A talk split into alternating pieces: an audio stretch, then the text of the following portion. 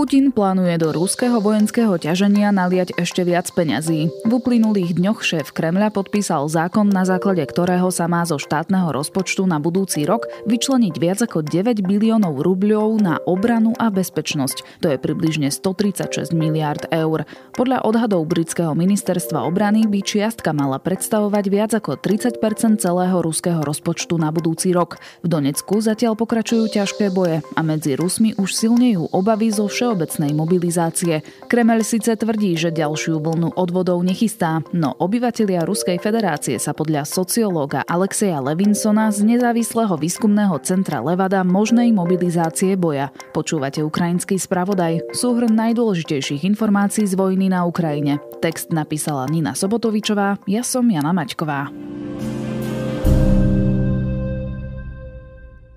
Rusko má dosť rakiet na ďalšie 3 až 5 vln náletov, uviedol pre New York Times zástupca šéfa ukrajinskej rozviedky Vadim Skibický. Odhad vychádza z predpokladu, že ruské sily vypália v jednej vlne 80 až 90 rakiet. Od začiatku októbra okupanti podnikajú rozsiahle letecké útoky na Ukrajinu, pričom za jeden deň na ňu vystrelia desiatky rakiet, ktorými zvyčajne cieľia na energetickú infraštruktúru, často však zasahujú civilné ciele.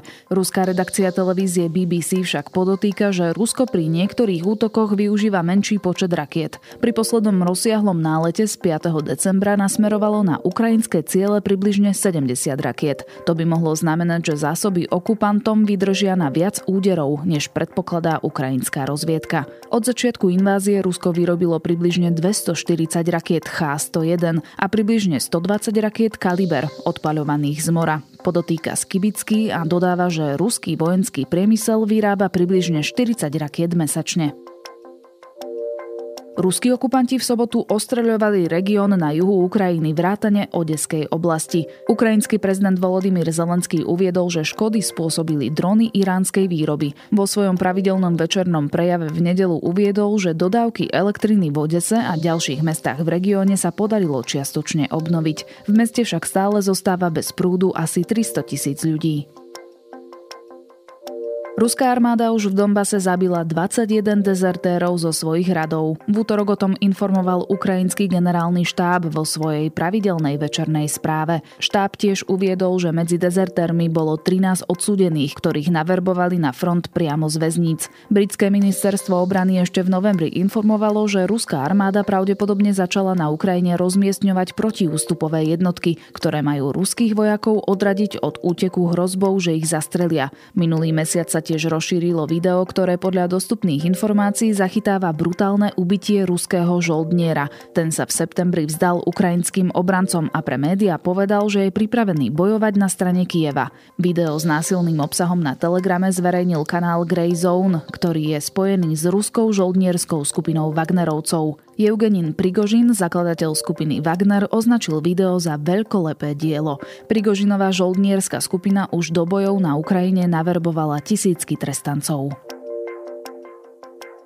Obvykle vstáva po pol šiestej, ak ho predtým nezobudí naliehavý telefonát. Volodymyr Zelenský poskytol rozhovor americkému moderátorovi Davidovi Lettermanovi, v ktorom opísal, ako vyzerá jeho každodenný režim a ako často výda svoje deti. Diel relácie s názvom Môj ďalší host, v ktorom vystupuje Zelenský, sa natáčal v kievskom metre. Ukrajinský prezident odpovedal aj na otázky týkajúce sa jeho povojnových plánov, pričom priznal, že o budúcnosti v politike teraz nepremýšľa. Budem prezidentom kým nevyhráme vojnu. A potom si netrúfam o tom ani uvažovať. Nie som na to pripravený. Keď už vyhráme, chcem ísť k moru a dať si pivo povedal Zelenský. Zároveň zdôraznil, že by teraz bolo nezodpovedné hádať, kedy sa vojna s Ruskom skončí. Podľa jeho slov sa tak stane, keď Ukrajinci znovu získajú svoju krajinu s jej hranicami, nie keď konflikt zamrzne. Ukrajinský prezident naznačil, že koniec vojny by mohla znamenať aj prípadná smrť Vladimíra Putina, pretože Rusko by sa potom namiesto zahraničnej politiky muselo zaoberať vnútornou politikou. Odkedy je napadnutá Ukrajina vo vojne, s deťmi sa Zelenský môže výdať iba zriedka. S manželkou Olenou si však pravidelne telefonuje.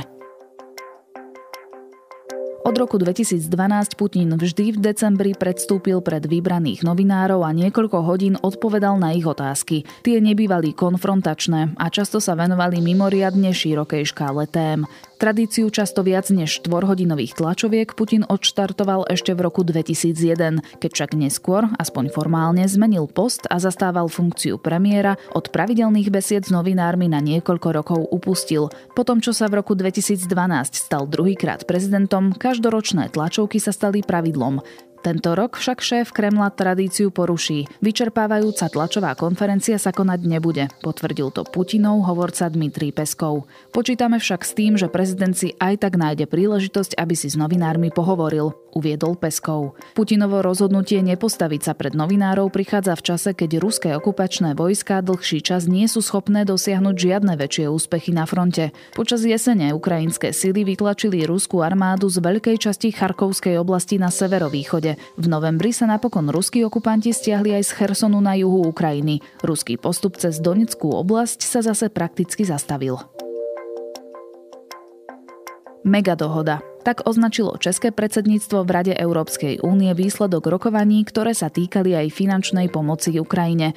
Veľvyslanci členských krajín Európskej únie sa totiž v pondelok večer v princípe dohodli na spoločnom balíku pomoci pre Ukrajinu vo výške 18 miliard eur. Dohoda je zatiaľ stále dočasná, ešte ju musia schváliť členské štáty, to by však mala byť už len formalita. Pondelková dohoda je preto považovaná za významný krok, ktorým sa zmenšuje aj spor medzi Bruselom a Budapešťou. Schválenie balíka na pomoc Ukrajine si totiž vyžadovalo jednomyselný súhlas členských štátov. Maďarsko doteraz finančnú pomoc Ukrajine blokovalo. Ostatné členské krajiny poukazovali na to, že Orbán právo veta zneužíva, aby sa dostal k zmrazeným eurofondom a k peniazom v rámci maďarského plánu obnovy. Európska komisia sa totiž už skôr rozhodla zasiahnuť proti zneužívaniu európskych peňazí v Maďarsku a navrhla zablokovať 7,5 miliardy eur z európskych kohezných fondov pridelených Budapešti.